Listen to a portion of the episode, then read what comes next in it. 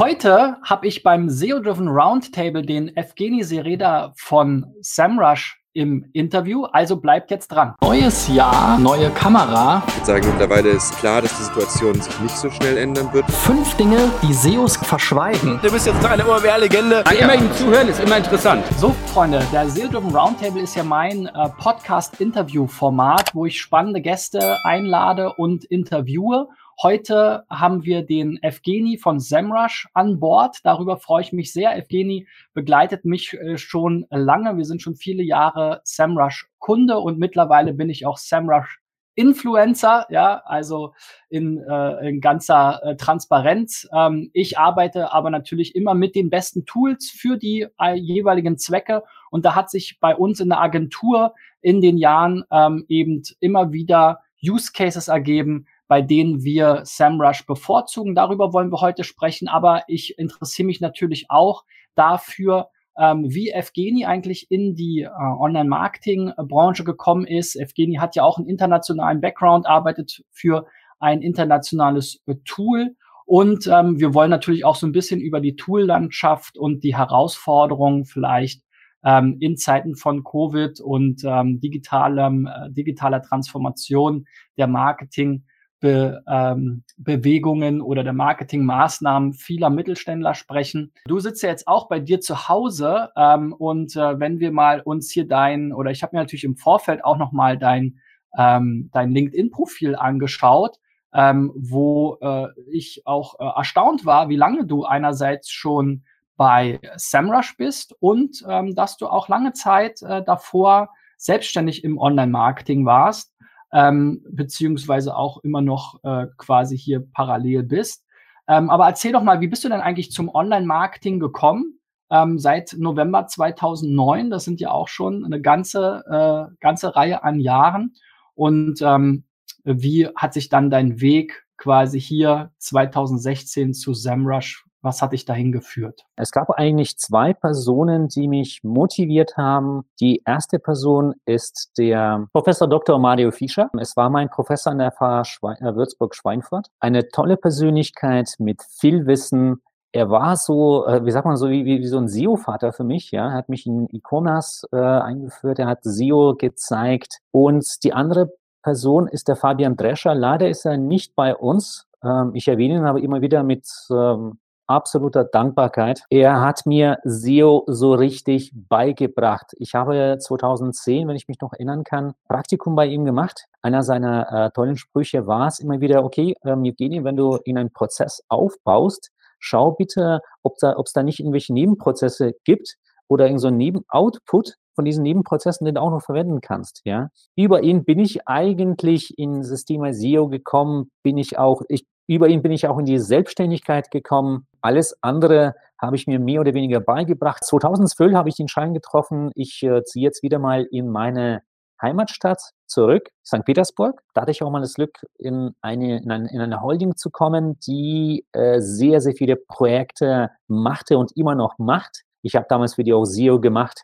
Dann bin ich in eine andere Firma gewechselt. Das war, ich glaube, das war ein Klinikum für Schönheitsmedizin. Dann habe ich auch in einer Bauholding gearbeitet und habe festgestellt, nee, also zumindest mal ähm, in diesem Land ähm, ist, ähm, sind viele Baufirmen noch sehr, sehr, oder waren damals zumindest noch sehr, sehr weit, also von dem richtigen äh, Online-Marketing entfernt, immer noch fest in diese Offline-Welt. Dann bin ich in eine sehr, sehr interessante Firma gekommen. Die haben Dienstleistungen auf Basis von SAP Hybris, äh, Hybris angebo angeboten. Und da war ich unter anderem jetzt für SEO zuständig, für das äh, Beschreiben und Abbilden von Marketingprozessen, war wirklich sehr, sehr interessant. Irgendwann sage ich aber äh, ein, okay, das ist für mich interessant, aber ich möchte mal wirklich das machen, was mich wirklich bewegt, also das typische Online-Marketing. Und vorher, irgendwie zwei Jahre vorher noch vor dieser Firma, habe ich mich beim ersten Mal bei Semrush beworben. Ich habe mich beim ersten Mal beworben und hatte gleich Vorstellungsgespräch beim Inhaber, beim Oleg. Aber wie gesagt, äh, es hat nicht geklappt damals. Und 2016 Juli da gab es auch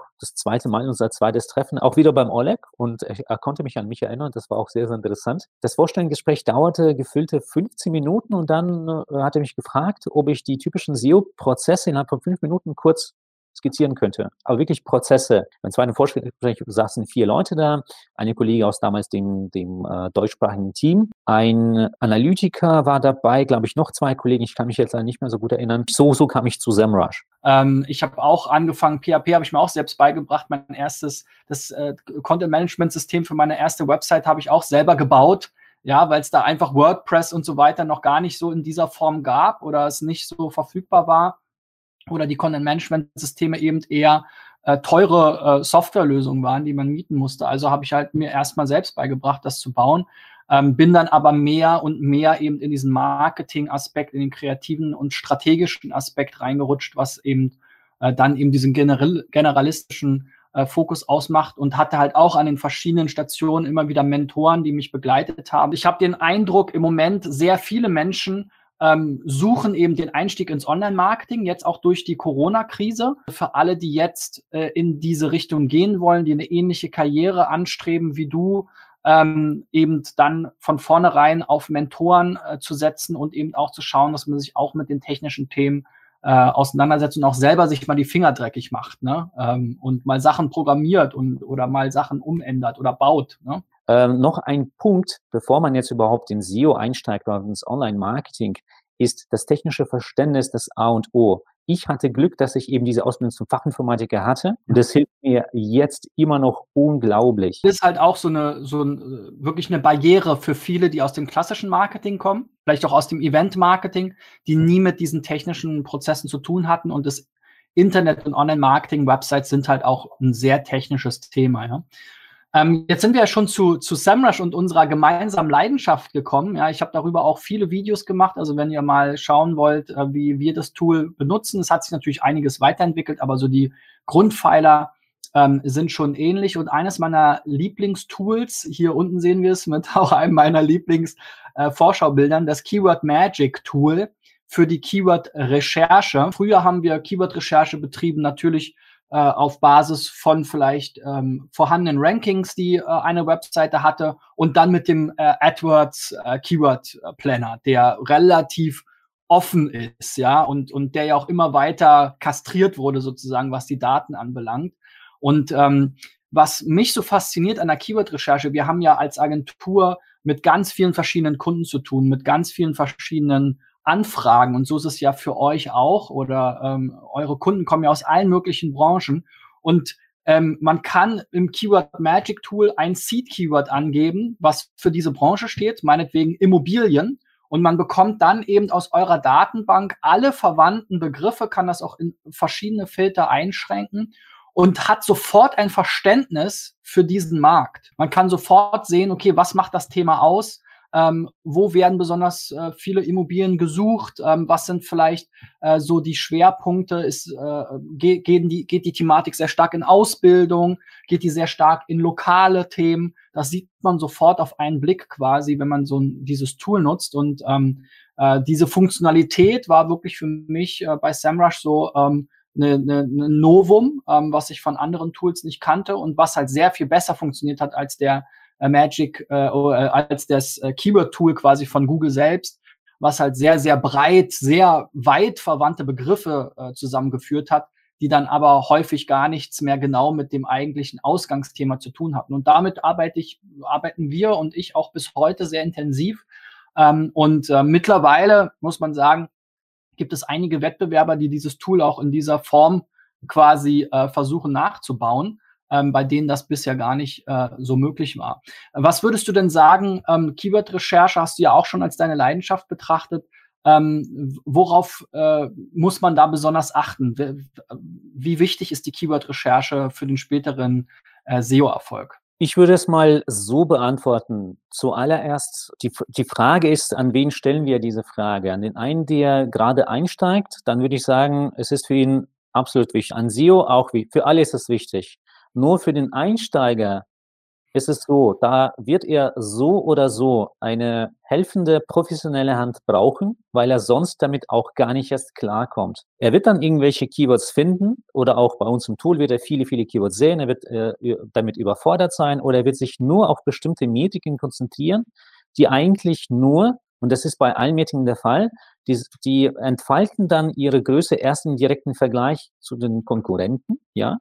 Oder äh, wenn man erstmal versteht, wie diese Metrik zusammengebaut ist und natürlich, wie sie mit anderen Metriken zusammen funktioniert, zum Beispiel äh, Wettbewerbsdichte, CPC und so weiter und so fort oder die Keyword äh, Difficulty und so weiter. Ähm, da gibt es ja verschiedene Fälle. Die Keyword Difficulty ist relativ niedrig, liegt bei 53, CPC ist hoch, ja. Da muss man auch die SERPs anschauen und da ist auch der, äh, der SEO gefragt, also wie du zum Beispiel würdest du auch die SERPs anschauen und sehen, okay, wer rankt da überhaupt? Welch, äh, sind da die Konkurrenten vorhanden? Wenn ja, sind es wirklich die direkten Konkurrenten?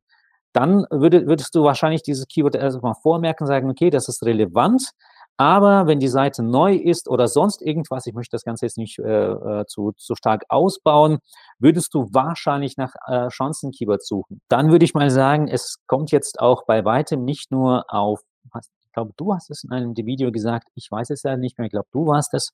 Es kommt jetzt nicht unbedingt auf die Keywords an, sondern auf die Themen. Ja, mhm. wir, nicht, wir sind jetzt schon längst aus dem Bereich äh, reine, reine Keyword-Recherche, äh, raus. Es geht jetzt auch um die Topics. Es geht jetzt viel mehr, viel mehr auch um die Suchintentionen. Und wenn es mir noch tiefer gehen, dann gibt es ja noch viele verschiedene Featured Snippets ohne Ende, die man auch betrachten sollte. Und dann gibt es ja solche Tücken. Ich glaube, du hast es gesagt. In einem der Videos, in einem deiner vielen Videos hast du ja gesagt. Ich habe 450 Videos, ich habe von allem schon mal irgendwas erzählt, glaube ich. Dann, dann ich sage ich sag's einfach mal, du hast es bestimmt schon mal gesagt. Äh, es gibt ja Featured Snippets, die einfach keinen Traffic generieren. Aber da gibt es auch mal Punkte, wo man sagt, okay, sind es irgendwelche lokalen Suchbegriffe, die vielleicht mal keinen Traffic generieren, aber irgendwie deine Seite zeigen oder deine Telefonnummer oder sonst irgendwas, ja, dann machen sie trotzdem immer noch Sinn. Und da sind wir ja schon im Bereich, dass es ohne den, äh, ohne der Hilfe von einem erfahrenen Spezialisten gar nicht mehr weiterkommt. Um es mal zusammenzufassen, Metriken, Suchintentionen, Themen, Relevanz für dein Business, belassen wir es mal bei diesen vier, weil da kann ich ja, glaube ich, noch hier noch eine Stunde lang sprechen, was da noch wichtig wäre. Die Metriken äh, führen uns auch äh, zu einem Thema, äh, für das äh, SEMrush auch sehr stark steht ähm, und äh, wofür wir es auch äh, sehr häufig nutzen, das ist der Wettbewerbsvergleich. Also, ähm, wie du ja schon gesagt hast, jede Metrik für sich alleinstehend macht häufig wenig Sinn. Man braucht immer einen Vergleich und man muss immer gucken, in welchem Umfeld äh, bin ich gerade tätig, ja. Ähm, und ähm, beim Wettbewerbsvergleich, da kann man sich ja viele verschiedene Themen ansehen. Man kann sich anschauen, worüber wird der Traffic generiert, um überhaupt erstmal einen allgemeinen Einblick zu bekommen. Machen die Wettbewerber wirklich viel Traffic über äh, äh SEO? Ja, oder schalten sie mehr Werbung oder ist es mehr Social Media Traffic oder Direkteingaben? Zum Beispiel bei meinem Vergleich von Flaschenpost und ähm, äh, Durstexpress, die ja kürzlich ähm, fusioniert sind, habe ich äh, eben auch SEMrush genutzt, um genau solche Themen zu vergleichen, um zu gucken, zu welchen Keywords ist denn äh, die eine Domain stärker als zur anderen. Ja, wiederum, wie hoch ist der Anteil des Traffics, ähm, des SEO-Traffics, aber auch ähm, bis hin zu ähm, Backlinks. Wo kommen die Backlinks her? Wer wird wo verlinkt? Wo wird über wen gesprochen? Ähm, das sind ja verschiedene Facetten, was würdest du sagen, wie oder wie gehst du bei der Wettbewerbsrecherche ähm, vor, beim Wettbewerbsvergleich? Was sind so die wichtigsten Aspekte, die du dir anschaust, wenn du jetzt zum Beispiel zwei Domains miteinander vergleichen willst? Das ist eine wirklich sehr, sehr schwierige Frage. Aus dem einfachen Grund, weil sie äh, weil ich darüber bestimmt gefüllte zehn Stunden sprechen kann. Ich weiß, unsere äh, Zeit hat ja auch bestimmte Grenzen. Erstens, ich würde nicht unbedingt nur zwei Domains miteinander vergleichen, sondern auch mehr, also mindestens fünf, weil, ich sag mal, Top drei, also mindestens Top drei. Wie ich das immer mache, ich versuche zunächst mal die Konkurrenten zu identifizieren und bevor man sie identifiziert, muss man auch natürlich sein Geschäft verstehen. Man muss auch wissen, geht es primär um ähm, generell um Traffic, egal aus welcher aus welcher Quelle, geht es primär um SEO und was sind meine direkten Mitbewerber. Mal angenommen, ich ranke für irgendwas, die andere Seite rankt für nichts, existiert aber irgendwie offline, dann ist es auch kein Online-Mitbewerber für mich. Wie würde ich vorgehen? Hängt auch sehr stark davon ab, ob es ein lokales Geschäft ist oder doch schon zwei größere Seiten sind. Da würde ich zunächst einmal einfach äh, die Marktanalyse machen. Die Marktanalyse hilft mir auch zusätzliche mögliche Konkurrenten rauszufinden, geht mit Clickstream-Daten. Das sind äh, echte Besucherdaten, also das, was äh, auch eine Aufzeichnung, welche Seiten von den Besuchern besucht worden sind, um es mal ganz äh, simpel zu halten, ja. Und diese Daten zeigen Traffic aus vielen verschiedenen Quellen oder lassen zum Beispiel, wenn man jetzt der, seine Seite, seine Domain eingibt, äh, lässt auch mal einen direkten Vergleich zu den anderen Webseiten zu, basierend auf diesen echten, nicht verfälschten Traffic-Daten. Also die sind nicht irgendwie eine Prognose oder irgendwas kalkuliert, die sind wirklich Besucherdaten, ja. Da würde ich zunächst mal reingehen. Da würde ich auch mal schauen, welche Traffic-Quellen sind bei welchen Konkur äh, möglichen Konkurrenten stärker ausgebaut. Wenn SEO, wenn ich das sehe, dass SEO stark ausgebaut ist, hier muss ich auch mal wissen, und hier kommen wir zum wichtigsten Punkt, ich muss wissen, was es für Daten sind, woher kommen diese Daten, was ist der wesentliche Unterschied. Zum Beispiel die Clickstream-Daten, die Clickstream-Daten jetzt zum Beispiel den SEO-Traffic zeigen, die sind nicht Keyword-basiert. Da können auch unter anderem auch Brand-Keywords drin sein.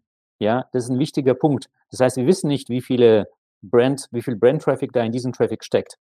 Da müssen wir auch eventuell gegenchecken in der organischen Recherche von, von SEMrush und schauen, okay, ist da wirklich viel organischen Traffic dabei, dann ist die Wahrscheinlichkeit sehr hoch, dass da auch wirklich ähm, ja, diese Korrelation besteht und wahrscheinlich der meiste Traffic wirklich aus der äh, aus dem Brand-Traffic kommt. Da ist auch die, die Brand wahrscheinlich von den Konkurrenten sehr, sehr stark und Brand ist auch für SEO wichtig, so für diese lange Ausführung, ja. Das ist zum Beispiel auch einer der wenigen Punkte, wo SEMrush wirklich äh, schon im äh, Domain-Überblick äh, dann zu den organischen Daten auch Informationen äh, anbietet. Ne? Also bei allen anderen Tools muss ich mir das selber irgendwie über Filter zusammenrechnen. Ähm, bei SEMrush sehe ich sofort, was ist mein Brandanteil. Und ähm, das ist zum Beispiel auch etwas, was ich sehr hilfreich finde, nur um mal kurz mal rein zu äh, grätschen, ähm, was für mich ein Vorteil ist, ähm, wenn ich eben gerade so eine Wettbewerbs, äh, so einen Wettbewerbsvergleich mache, um eben auch herauszufinden, wie groß ist denn wirklich der Markenanteil an diesem Traffic, dann kann ich das relativ schnell vergleichen, äh, dank eben dieser Zahlen, die da ausgewiesen werden. Wir haben übrigens ja noch den Wachstumsreport. Du kannst da zum Beispiel anhand von unseren Daten sehen, wie sich die Domain in einem bestimmten Zeitraum entwickelt hat. Interessant ist zum Beispiel für die Sales Speeches, da kann man ja einiges aufbauen sagen, okay, schaut her, in einem gewissen Zeitraum habt ihr euch eher schwach entwickelt, ja, und nebendran kann man ja noch die äh, vier, vier Domains von den Konkurrenten nehmen, vier Konkurrenten, konkurrierende Domains nehmen und sich dann direkt mit denen vergleichen. Dann würde ich eben diese Domain-Übersicht oder organische Recherche als Konkurrenzanalyse nutzen, um zu sehen, äh, um nochmals meine Konkurrenten durchzuleuchten, wer sind meine Konkurrenten, um die anhand von den gleichen Keywords zu finden. Auch äh, da muss ich auch gegenprüfen, was es für Keywords sind. Das ist auch möglich. Da kann ich in Backlink gehen, Backlink Gap, nein, Keyword Gap gehen. Sorry, zu viele Tools in die Keyword Gap gehen und dann natürlich mal gegenprüfen. Es gibt auch die Möglichkeit, im Backlink Analytics oder auch im Backlink Gap auch die äh, Konkurrenten basieren dann auf Backlinks, auf den, auf den ähnlichen Backlink-Profilen zu finden. Das ist aber mit Vorsicht zu genießen aus dem einfachen Grund, weil zunächst mal sollte man die Konkurrenten lieber entweder mit der Traffic-Analyse oder mit der organischen Recherche, wenn es wirklich um SEO geht, identifizieren und später dann im Backlink-Bereich. Backlink-Bereich ist ja sowieso ein Bereich für sich. Das erfordert sowieso dann viel Wissen. Und wenn man die Konkurrenten an dem Backlink-Bereich sieht und mit denen aus der organischen Recherche vergleicht, dann kann es sehr gut sein, dass sie nicht äh, nichts miteinander zu tun haben. Äh, solche, solche Fragestellen gibt es auch zu Genüge und das kann, diese Fragen können dann dementsprechend von den Experten wie den Christian Beschmidt beantwortet werden. Was sagst du dazu? Was sollte man in dem Fall tun, wenn du jetzt plötzlich siehst, dass in der organischen Recherche Konkurrenten sich von den Backlink-Profil-Konkurrenten unterscheiden? Beim Backlink-Profil kann man natürlich überlegen, ähm, ist das eine Chance für einen? Selbst auch ähm, quasi hat man vielleicht etwas ausgelassen, wo man auch Verlinkungen herbekommen könnte. Ja, gerade im Backlink-Bereich kann es ja sein, wenn ein, ein Wettbewerber sehr viel PR zum Beispiel macht, dann hat er vielleicht sehr viele Presseberichte.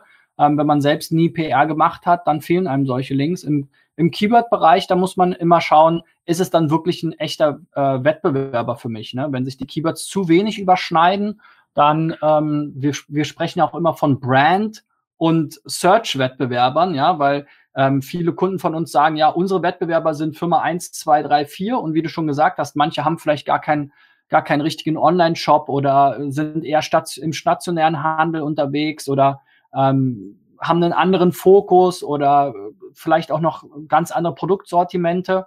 Und da muss man immer ganz genau hinschauen, wer dann äh, wirklich die SEO-Wettbewerber sind, wenn man sich um die Suchmaschinenoptimierung ähm, äh, kümmern will. Und in der Suchmaschinenoptimierung kann man dann auch wieder ganz neue Wettbewerber haben, ne? wie Amazon, eBay, Wikipedia, ja, um mal so die Ausreißer zu nennen. Aber vielleicht auch einfach spezialisierte Online-Shops oder auch Affiliate-Portale ähm, oder ähnliches, Blogs, die eben auf die gleichen Themen gehen, bei denen man sich eigentlich positionieren will. Ähm, genau. Also insofern bei Backlinks sehe ich eher die Chance zu überlegen, kann es etwas sein, macht er Maßnahmen, die zu Backlinks führen, die auch für äh, einen selbst geeignet sein können. Ja?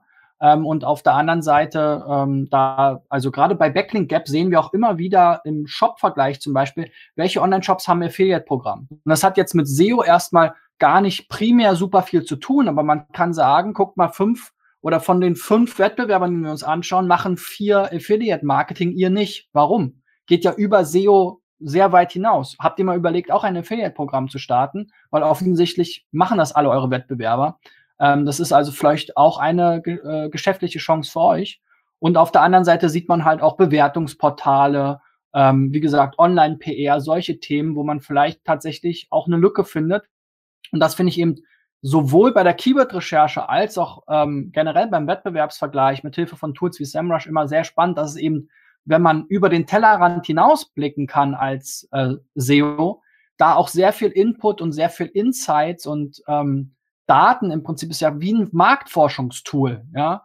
Ähm, die, die Daten basieren ja bei den Keywords auf dem Nutzerverhalten. Ähm, und wenn ich sehe, es gibt vielleicht Themen, wir haben jetzt über Keyword Difficulty zum Beispiel gesprochen, es gibt vielleicht Themen, da suchen, sucht eine relevante Menge an äh, Konsumenten nach, aber der Schwierigkeitsgrad ist vielleicht äh, noch nicht so hoch wie bei anderen Themen. Ja, das haben wir ganz häufig. Fast, also im Internet gibt's ja alles schon. Ja? Und ähm, äh, viele Online-Shops äh, ähm, starten natürlich mit erstmal mit Produkten, die auch schon viele andere Online-Shops anbieten. Oder wir haben viel vor Corona mit der Reisebranche zu tun gehabt. Ja, jedes Reisebüro bietet die gleichen Destinationen an, die gleichen Urlaubs, die gleichen Urlaube und da muss man dann halt schauen anhand so einer Liste, dann kombiniert man halt die ganzen Destinationen, die ganzen Länder, Ägypten, Türkei, Mallorca, Spanien, Ostsee, also die ganzen Destinationen plus Urlaub oder plus eben das Ferienhaus oder was auch immer die Spezialisierung dann von dem jeweiligen Anbieter ist. Und dann kann man eben sehen, wie viel wird wo gesucht, aber auch, wie sind die Chancen, dass man da überhaupt hinkommt. Und wir, wir nennen das dann SEO-Content-Strategie und ähm, die soll eben diese Ranking-Chancen zeigen. Und das kann ja auch für ein Geschäft, gerade jetzt vielleicht in einer Krise oder auch für Startups sehr spannend. Ähm, hatte ich gestern wieder ein Gespräch mit einem äh, mit einer Startup-Gründerin. Ähm, total richtungsweisend sein, wenn man merkt, es gibt dort einen Bereich, dort sind gute Chancen ähm, und man sollte sich eher darauf konzentrieren, als dass man vielleicht mit der Gießkanne ähm, ganz viele Themen bedient, bei denen man ohnehin gar keine Chancen hat, weil die Top 20, Top 30 von, von großen Anbietern äh, gefüllt sind und man keinen davon verdrängen kann. Ja? Insofern finde ich das halt immer über SEO hinaus unheimlich äh, wichtig und, und ähm, erhellend und äh, äh, ja strategisch, auch von strategischer Bedeutung, was wir unseren Kunden auch immer versuchen mitzuteilen, dass sie diese Daten nicht nur als, als ja, wir wollen da Google was recht machen sehen, sondern dass diese Daten so viele Informationen und Chancen beinhalten können, ein ganzes Geschäft umzubauen oder ein Geschäft in die richtige Richtung zu lenken. Gerade in Zeiten äh, von Krisen oder in Märkten, wo ein großer Wettbewerb besteht. Und du sagst es vollkommen richtig, strategische Entscheidungen, sie erfordern ja auch, dass du einen möglichst zweiten Blinkwinkel hast. Ja. Konkurrenzanalyse ist absolut wichtig. Ich sage immer wieder, ihr müsst verstehen, welche Daten sind, ihr müsst auch die Metriken verstehen. Kommen wir zum Metrik ähm, Authority Score. Vorher war es bei uns, glaube ich, Domain Score und ähm, Trust Score. Diese Metriken waren aber leider, irgendwann haben wir ja gesehen, die waren leicht manipulierbar. Das heißt, mal angenommen, jemand äh, kommt äh, auf, auf, dich zu und möchte eine Domain verkaufen. Ich glaube, Christian Beschmidt äh, versteht mich auch sofort, was ich unter Domain verkaufen. Ja, und die, die es wissen, werden dann auch mal verstehen, sagt, okay, da gibt's jetzt Trust Score von irgendwas. Oder momentan im Internet findest mal sehr, sehr oft diese, ähm, wie heißt es, die, die R-Score von, von Ahrefs ist es, glaube ich. Da werden einfach Metriken gezeigt, ja. Die Domain hat DR von 20, 50, 60, ja. Schön und gut. Nur, wenn man jetzt in Ahrefs geht und dann samrush.com, youtube.com und ahrefs.com hm, vergleicht, ja, dann vergleicht das einfach mal, schaut euch die Zahl an und mhm. staunt, was da angezeigt wird. Ich glaube, das ist schon komisch, wenn äh, wir fast so gut wie YouTube sind. Ich meine, danke für das Kompliment seitens von Ahrefs. Wirklich, äh, wir geben auch unser Bestes, aber ich bezweifle sehr, dass wir eine so hohe, äh, so eine hohe Domain-Rating haben. Wenn wir das aber mit äh, Authority Score macht, und das möchte ich mal hier sagen, das ist keine perfekte Metrik. Sie wird euch die Arbeit nicht komplett abnehmen können. Auf keinen Fall. Ja, ihr seht eine ähm, Authority Score von 30 mal angenommen. Ja, dann müsst ihr aber die Domains aus der gleichen Branche, ähm, die konkurrierenden Domains nehmen und direkt den direkten Vergleich mit diesen Domains machen, um herauszufinden, was ist der Mittelwert. Denn anhand von diesem Mittelwert könnte dann direkt sagen, okay, wenn bei mir jetzt Authority Score 30 ist und meine Konkurrenz hat ja jetzt irgendwie 10, 15, dann habe ich doch, dann, dann habe ich einen wirklichen Topwert. Klar, ich kann weiter wachsen, aber es ist immer noch ein Topwert. Und den ja. Punkt Authority Score, da fließen jetzt nicht nur irgendwie äh, Anzahl von Backlinks und deren Qualität, sondern auch, auch ein bisschen von Traffic und so weiter an. Die ganze Formel darf ich jetzt leider nicht nennen. Das heißt, die ist bei weitem nicht so leicht manipulierbar, aber es gibt keine Metrik, keine automatische Metrik, die man nicht manipulieren kann.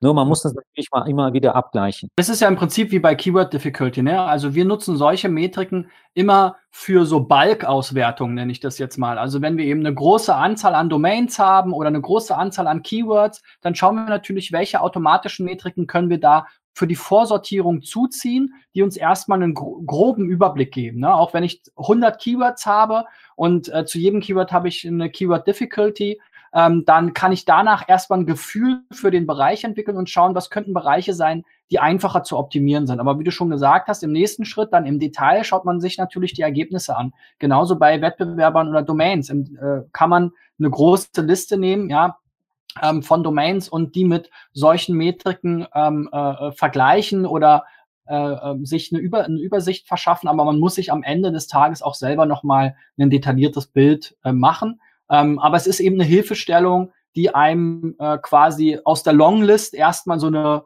mittel, äh, mittlere Auswahl äh, ermöglicht, ähm, mit relativ schnellen Mitteln.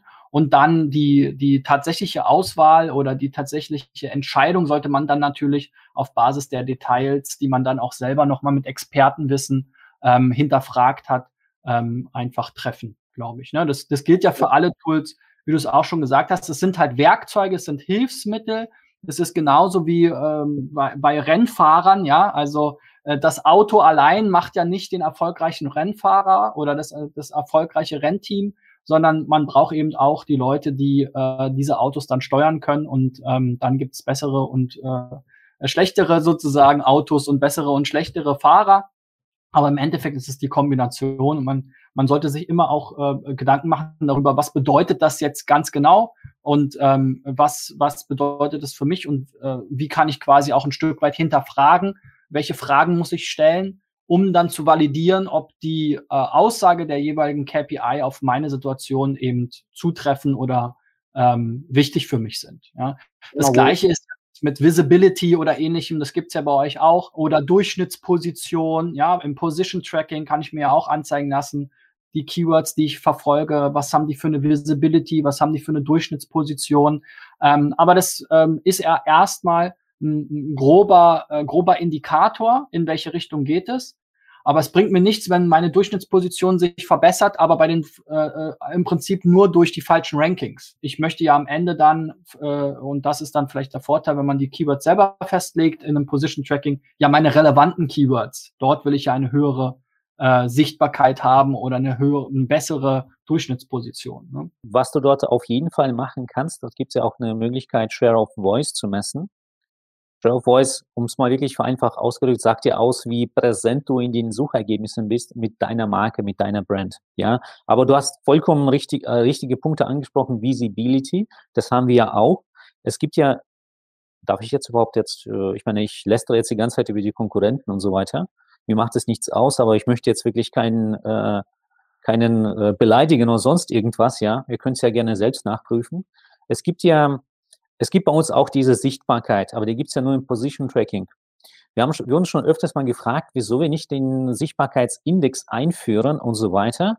Der Grund ist folgende. Also erstens, Also ich persönlich halte da immer noch nicht viel von Sichtbarkeitsindex, denn äh, meine rein subjektiv, ja, ich möchte jetzt nicht für die gesamte Branche sprechen, rein subjektiv, ich habe mir das mal angeschaut, meine Domains, meine Daten aus Google Search Console, Sichtbarkeitsindex geht hoch, äh, Klicks geht, gehen runter und das sehe ich jedes Mal. Die Frage für mich, was soll mir dieser Index erst einmal zeigen? Und viele sind, äh, konzentrieren sich darauf und sagen, okay, Sichtbarkeitsindex ist hoch, deswegen soll die Domain gut sein. Ja, das ist aber nicht der Fall. Es kommt ja doch immer wieder auf den direkten Traffic. Gut, wie gesagt, wir haben sehr Features schon mal benannt, die einfach mal da erscheinen ohne Traffic. Ja, aber ich würde mhm. behaupten, dass deren Anteil eher eher niedrig ist, ja, aber für die meisten Domain, du sagst, okay, ich habe jetzt für äh, tausende Keywords optimiert, mein Sichtbarkeitsindex ist jetzt bei weiß weiß ich was, äh, wie, wie hoch, ja, ähm, aber das, das bringt ja wenig. Und das sind ja auch äh, Keywords,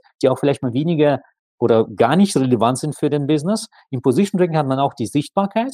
Das ist auch eine ungefähre Metrik, absolut, ja. Aber ihr könnt zumindest mal eure Keywords nutzen und ihr solltet eure Keywords nutzen. Ihr solltet auch mal schauen, okay, die sind business relevant, die bringen auch Klicks, äh, die, die bringen auch Conversions, äh, sonst irgendwas und da könnt ihr direkte Vergleiche machen. Und wenn ihr das noch super lokal machen wollt, wollt ihr könnt ja noch äh, oben, ja, ich glaube, das ist oben, in den Locations könnt ihr verschiedene Postleitzahlen reinsetzen und dann Verteilung nach Geräte und ähm, Ort könnt ihr das postleitzahlweise das Ganze mal vergleichen, ja.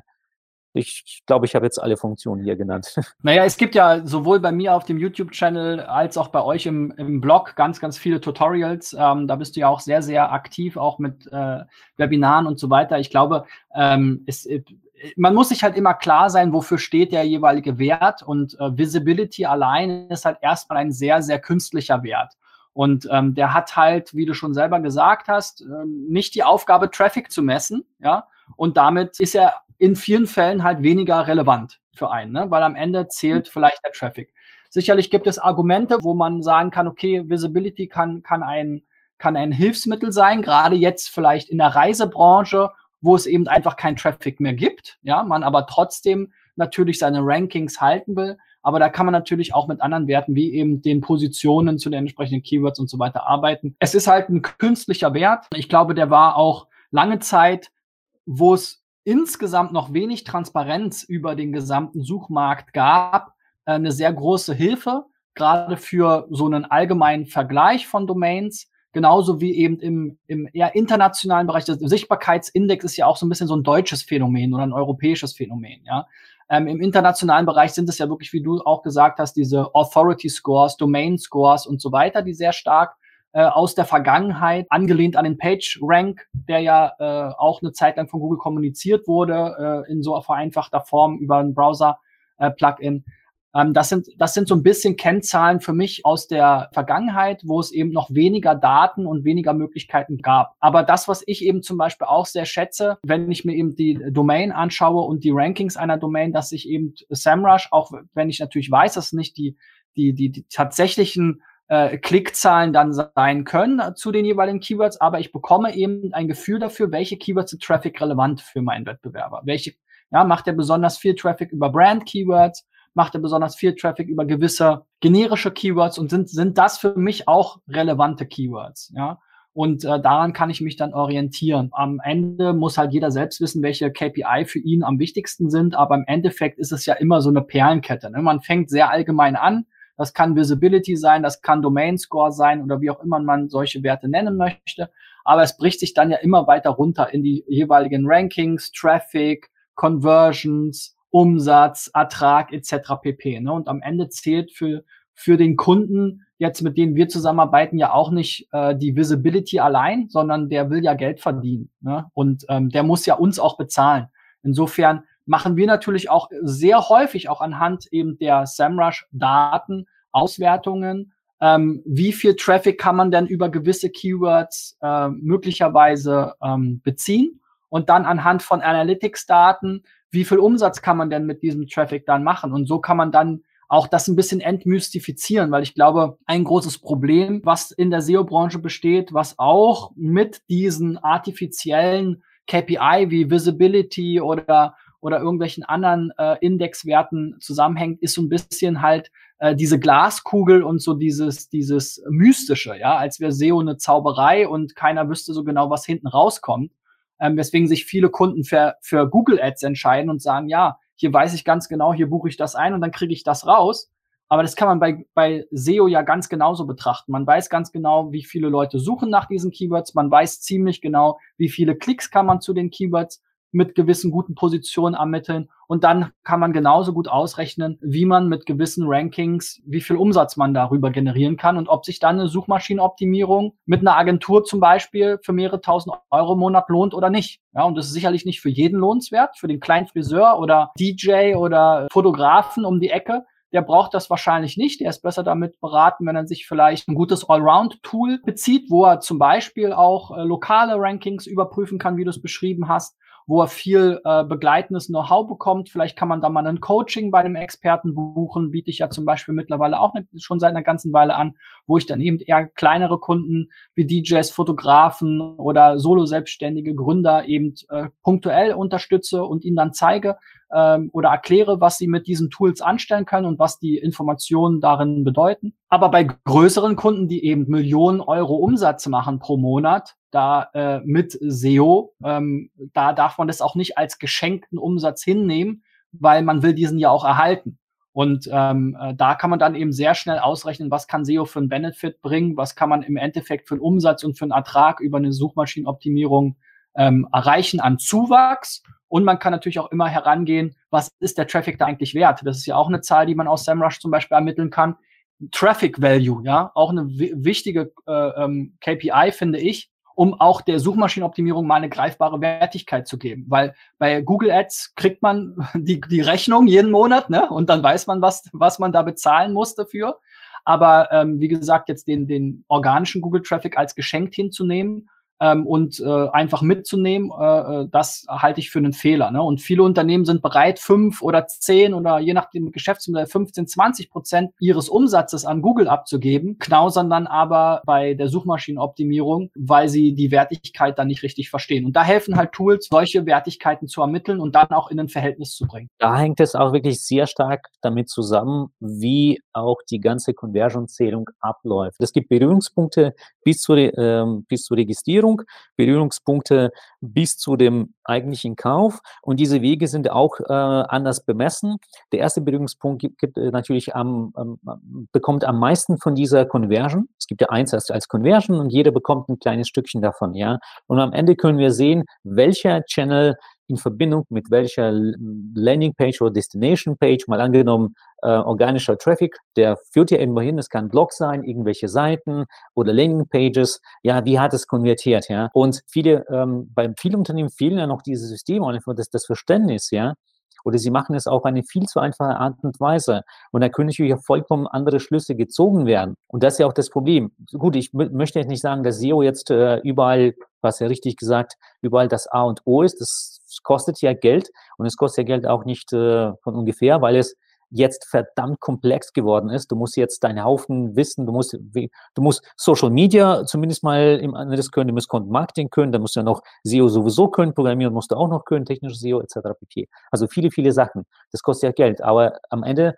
wird es aus meiner Sicht für große Unternehmen sich auf jeden Fall lohnen können. Definitiv. Und auch für kleine. Also wir haben, äh, wie gesagt, auch wenn man nicht das Budget hat, da muss man sich halt ähm, äh, das Wissen versuchen, ein bisschen anzueignen. Vielleicht, wie gesagt, mal punktuell ähm, Hilfe suchen. Aber gerade für kleine Unter Unternehmer oder ähm, äh, Existenzgründer kann es natürlich einen riesen Unterschied machen, wenn man mal verstanden hat, was muss man tun, um bei seinen wichtigsten fünf Keywords in den Suchergebnissen nach vorne zu kommen. Das sind ja auch oft lokale Geschäfte. Ja, ich habe heute vor ein paar Stunden mit einem Immobilienmakler äh, ähm, aus Halle telefoniert. Ja, der muss ja nur bei den fünf, sechs relevanten Keywords für ihn plus Halle gute Rankings haben und dann ähm, ja, dann läuft sein Geschäft schon. Ja, ähm, äh, der muss ja jetzt nicht äh, für hunderttausende Produkte ähm, das, das entsprechend optimieren. Ja.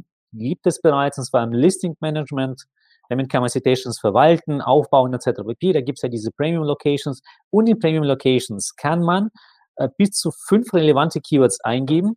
Achtung, relevante Keywords. Und dann monatlich die Rankings in einem festgelegten Radius ja, von, von, von eurem Business dann auch sehen. Und zwar nicht in der organischen Suche, sondern auf Google Maps, also auf Google Karten. Da gibt es ja so eine Heatmap und das kann man dort auch sehen. Ähm, ist auch sehr, sehr interessant. Natürlich klar, jetzt nicht für alle, wenn ihr ein kleines Restaurant habt, ist vielleicht mal nicht so das, das Ding, da sollte man nicht unbedingt für sowas Geld ausgeben.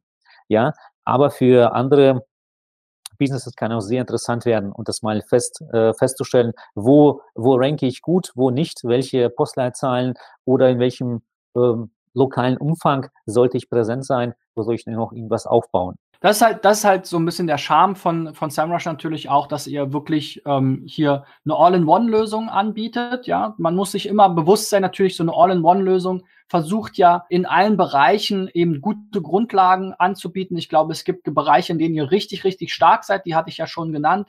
Keyword-Recherche, Wettbewerbsrecherche, diese Traffic-Daten. Das geht ja auch immer weiter. Ähm, und äh, dann gibt es eben viele Felder, gerade für, für kleine und mittlere Unternehmen, ähm, wo sie eben dann mit, mit einem guten Preis-Leistungs-Verhältnis halt einfach ein Allround-Tool haben und nicht 20 verschiedene Tools brauchen, die jeweils ähm, Geld kosten. Ne? Genau, aber da haben wir ja schon mal einen ganz guten äh, ähm, Abriss gemacht. Das Schöne, wenn man äh, jetzt auf der Tool-Seite ist, ihr habt ja auch immer viele Daten, ja. Und äh, da habe ich kürzlich eine Studie ähm, gesehen, die du auch äh, mit verfasst hast. Die will ich gerade noch mal äh, teilen. Und da geht es um ein äh, sehr spezielles äh, Thema äh, in der Suchmaschinenoptimierung, nämlich die People Also Ask Boxen.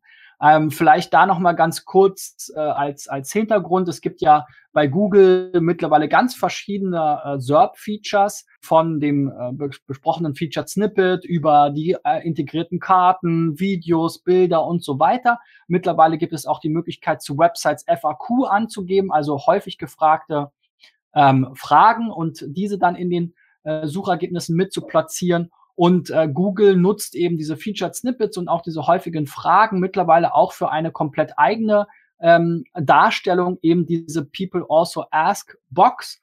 Und dazu habt ihr mal eine Studie gemacht, wo es ein paar spannende ähm, Infos zu gab. Äh, Evgeni, ich habe hier mal die wichtigsten Ergebnisse ähm, gezeigt. Willst du uns mal kurz äh, erzählen, was ihr da herausgefunden habt? Ja, also erst ein paar Worte zur Studie. Äh, die ist erstmal vor drei, vier Monaten, glaube ich, ist sie erstmal auf den US-Markt oder auf den englischsprachigen Markt rausgekommen. Und ich bin immer ein Freund davon, äh, die Daten natürlich regional zu sammeln. Also ich bin felsenfest davon überzeugt, dass die Daten auch möglichst regional sein sollten. Und da ich jetzt für den deutschen Markt zuständig bin, habe ich mir die Mühe gemacht, auch die Daten jetzt für den deutschen Markt zu sammeln. Und sonst ist alles wirklich absolut für den Markt relevant ist. Deswegen seht ihr auch das Datum 21. Dezember. Nur bis dahin habe ich das wirklich geschafft. Was äh, oder was? Ich bin jetzt ehrlich gesagt jetzt. Äh, es, es waren sehr, sehr, sehr, sehr, sehr, sehr viele Daten. Ich hoffe, ich kann mich wirklich an alle Kleinigkeiten erinnern. Aber wir bleiben erstmal bei den wichtigsten Ergebnissen. Diese ähnliche Fragen, das habt ihr bestimmt schon mal oder ihr seht jetzt immer sehr, sehr oft bei Google. Wahrscheinlich haben sie jetzt äh, noch mehr zugenommen. Auf dem US-Markt, wenn man jetzt die Ergebnisse vergleicht, sind es gefüllt äh, 50 Prozent mehr an diesen äh, äh, People Also Ask Boxen. Im, auf dem deutschen oder im deutschen Markt auch nach Google Update. Ich glaube, Google Update war es vor dem 21. Dezember. Kann ich mich jetzt leider nicht so gut erinnern. Ich habe das nach dem Update gemacht. Ich weiß, das dauert ein bisschen, bis die, bis die Resultate angezeigt werden, aber ich habe da ein bisschen gewartet. Wir gehen erstmal die ein paar Punkte durch. Es sind jetzt nicht Milliarden an Keywords, weil es war sehr, sehr früh unmöglich für so viele Daten äh, für so viele Keywords Daten dann äh, zu äh, auszuwerten. Deswegen angenommen eine Million Keywords und aus meiner Sicht reicht es aus, um so eine Studie zu machen. Ja, und hier hat es gezeigt, dass diese, diese ähnliche Fragen auch stark zugenommen haben. Das heißt, es wird auf jeden Fall Sinn machen, für diese SERP-Features zu optimieren. Auf jeden Fall äh, hat Google jetzt auch angefangen, also einzelne Bereiche ähm, aus dem Text zu, zu, zu crawlen, auch dementsprechend anzuzeichnen, auch schon früher gemacht. Jetzt wird er immer besser, jetzt zeigt er immer mehr von, von diesen Bereichen, auch dank äh, von diesen Paragraph Rankings. Das sieht ihr auch, oder das, das sieht man auch sehr, sehr oft bei diesen ähnlichen Fragen, dass er das wirklich mal rauszieht, zwar aus den Fragen, aber ich werde mich auch nicht wundern, wenn er sonst äh, von irgendwas dank der Auszeichnung und auch ohne Auszeichnung einzelne Bereiche anzeigt.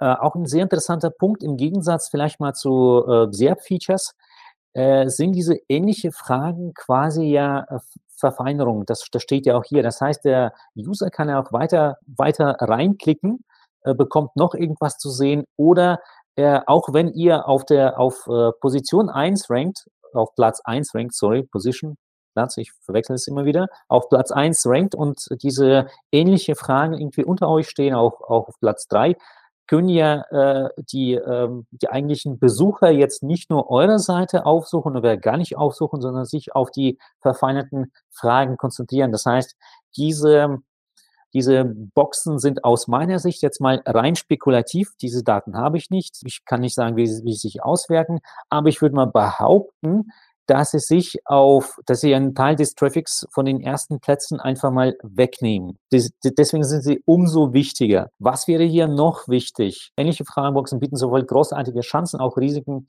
für die Marke, also für die Brand. Welche Risiken es sein können? Zum Beispiel, man rankt ja für verschiedene Brand-Keywords. Es kann sein, dass auch irgendwelche Foren mitranken und in diesen Foren irgendwelche Fragen behandelt werden, die auch direkt die direkte Verbindung zur, zu eurer Brand haben. Und Google würde diese Antworten von den Usern oder bestimmte Foren als wichtiger betrachten. Das heißt, die Suchanfrage oder die Antwort auf die Suchanfrage wäre eben in diesem Forum, die wäre relevanter als das, was jetzt auf unserer Brandseite steht. Das heißt, man würde plötzlich irgendwelche Fragen auftauchen sehen oder welche Antworten auftauchen sehen, die vielleicht mal ja problematisch bezogen auf Reputation wären. Stichwort Reputationsmanagement, auch wenn es vielleicht Reputationsmanagement äh, auch ein paar andere Sachen bedeuten kann. Ähm, was wäre hier noch wichtig? Ich muss ja leider ein bisschen spicken, weil so viele Daten kann ich jetzt leider nicht in meinem Kopf haben. Genau, ähm, hauptsächlich, äh, Google zeigt hauptsächlich Textinhalte, die für ähnliche Fragen, äh, für die ähnliche Fragen, wobei 60 Prozent der ähnlichen Fragen ausschließlich aus Absätzen bestehen. Absätzen sind somit auch sehr, sehr wichtig. Aber ich wollte hier ein paar auf diesen Bilder zeigen, weil hier sind ein paar interessante auch mit dabei. Anzahl der Fragen in der ähnlichen Fragenbox äh, ist vielleicht mal nicht so interessant. Genau, da gibt es ja noch ein Bild. Und zwar hervorgehobene Snippets versus ähnliche Fragen. Das zeigt zum Beispiel mal diesen Wachstum. Ich behaupte mal, dass ähnliche Fragen weiter überhand nehmen werden, weil sie eben die Suchanfragen so gut verfeinern, so gut verfeinern, vielleicht mal rein subjektiv, aber trotzdem verfeinern. Auch sehr interessant ist. Ehrlich gesagt, ich nutze sie auch gerne, weil ich sehr schnell Antworten bekomme. Dann gibt es noch ein Bild, prozentualer Anteil der Ergebnisse mit ähnlichen Fragen, Desktop, Mobil. Gut, hier ist auch ein sehr interessantes Bild ähm, was ich hier sehe, die sind jetzt momentan noch ähnlich, aber auf dem US-Markt haben wir gesehen, dass auch mobil teilweise immer noch stark wächst und für den mobilen Traffic diese, diese SERP-Features auch sehr, sehr wichtig sein werden. Dann gibt es noch ein Bild, ähm, eine Infografik, Anteil der ähnlichen Fragen in den Suchergebnissen nach Branche. Gut, äh, es gibt hier äh, ein Bild, was zeigt, Gesundheit ist zum Beispiel sehr, sehr stark oder die Gesundheitsbranche, ist sehr stark davon betroffen. Wissenschaft, was wäre hier noch? Internet, Telefonie und so weiter.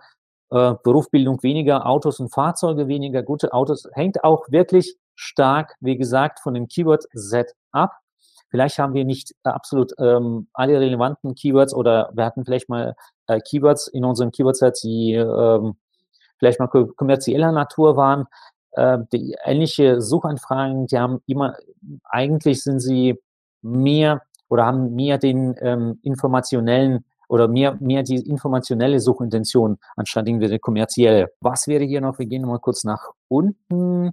Und zwar Positionierung auf der Suchergebnisseite. Auch, das ist so ein Punkt, den ich mal angesprochen habe, meistens auf Platz zwei. Das heißt, wenn ihr auf Platz eins rankt und auf Platz zwei so eine People also Ask Box oder ähnliche Fragenbox kommt, ja, da könnt ihr ja fast schon mal sicher sein, dass ein Teil des Traffics äh, da einfach euch weglaufen wird weil manche Fragen oder viele Fragen damit beantwortet werden oder derjenige weiterklickt und dementsprechend auf weitere Suchergebnisseite landet. Rankings der Webseiten in SERPs, welche auch in der ähnliche Fragenbox erscheinen. Ich ranke zum Beispiel mit meiner Seite für einen Suchbegriff, egal auf welche Position, 1, 3, 4. Auf Platz 2 erscheint People Also Ask.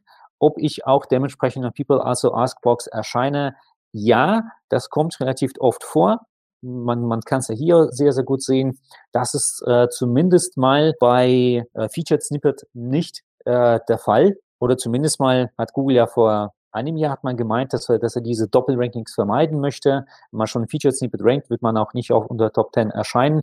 Bei People Also Ask ist es äh, auf jeden Fall kein Problem, aber bei ähnliche Fragen. Gut, Wahrscheinlichkeit, dass ein Featured Snippet zusammen mit der ähnliche Fragenbox ausgelöst wird, sagt einfach die Wahrscheinlichkeit, je nachdem aus, ist, äh, denke ich mal, zumindest mal jetzt zu diesem Punkt aus meiner Sicht nicht so ganz wichtig, weil hier würde ja noch sehr, sehr gut reinpassen. Was wäre, wenn eine Seite im Featured Snippet erscheint und auch in People Also Ask und dann auch noch Ranked? Das haben wir jetzt leider nicht gemacht. Diese Frage habe ich auch persönlich vergessen. Wäre für mich auch sehr interessant, ob man dann wirklich diese ob man die SERPs auch so dominieren könnte. Genau, sehr interessant ist eben die Auswertung von W- und Frage-Keywords. Das könnt ihr selbst anschauen. Das möchte ich nicht äh, direkt hier äh, detailliert aussprechen. Das sind auch, wir haben äh, die äh, W-Fragen-Keywords gesammelt und äh, uns mal angeschaut, welche von diesen W-Fragen am meisten an ähm, People Also Ask auslö äh, auf, äh, auslösen.